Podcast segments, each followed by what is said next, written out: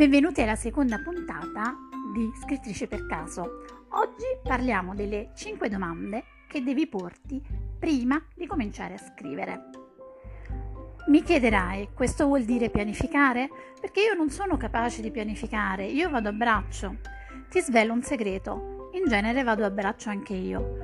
Però andare a braccio non vuol dire non farsi domande prima, perché se è vero che per superare la paura del foglio bianco bisogna scrivere, è pur vero che scrivere è più facile se sai almeno in parte dove vuoi arrivare con la tua storia. E quindi veniamo al dunque. Ci sono 5 domande che preludono ad altrettanti 5 argomenti che approfondiremo nel corso delle prossime lezioni, ma adesso te le svelo tutte. Le 5 domande sono chi, cosa, dove, quando e perché. Chi? Definisci per prima cosa i protagonisti con una breve scheda. L'età, l'aspetto, il carattere, il lavoro, tutte le caratteristiche che possono sembrarti utili. Cosa? È l'avvenimento che fa muovere la storia.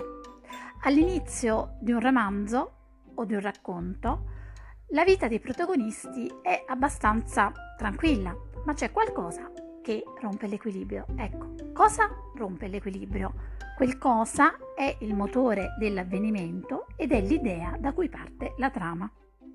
Dove parliamo dei luoghi in cui si muovono i protagonisti, la città certamente, ma anche per esempio la realtà lavorativa o familiare, sociale in cui interagiscono i personaggi.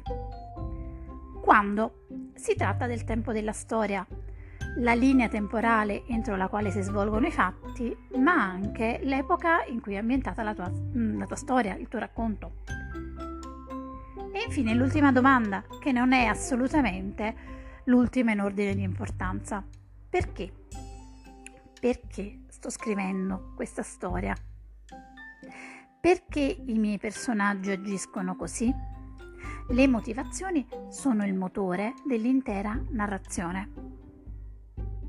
Benissimo, ora siete pronti per cominciare a scrivere.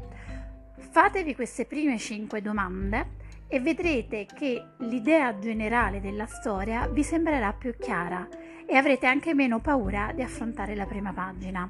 Nel corso delle prossime puntate io passerò al setaccio tutti gli elementi di queste domande, quindi approfondiremo il il discorso dei personaggi, dei luoghi, del tempo della narrazione, ma anche ehm, affronteremo anche altri eh, argomenti come il punto di vista, lo show don't tell, quindi tutti elementi che vi possono aiutare a scrivere consapevolmente.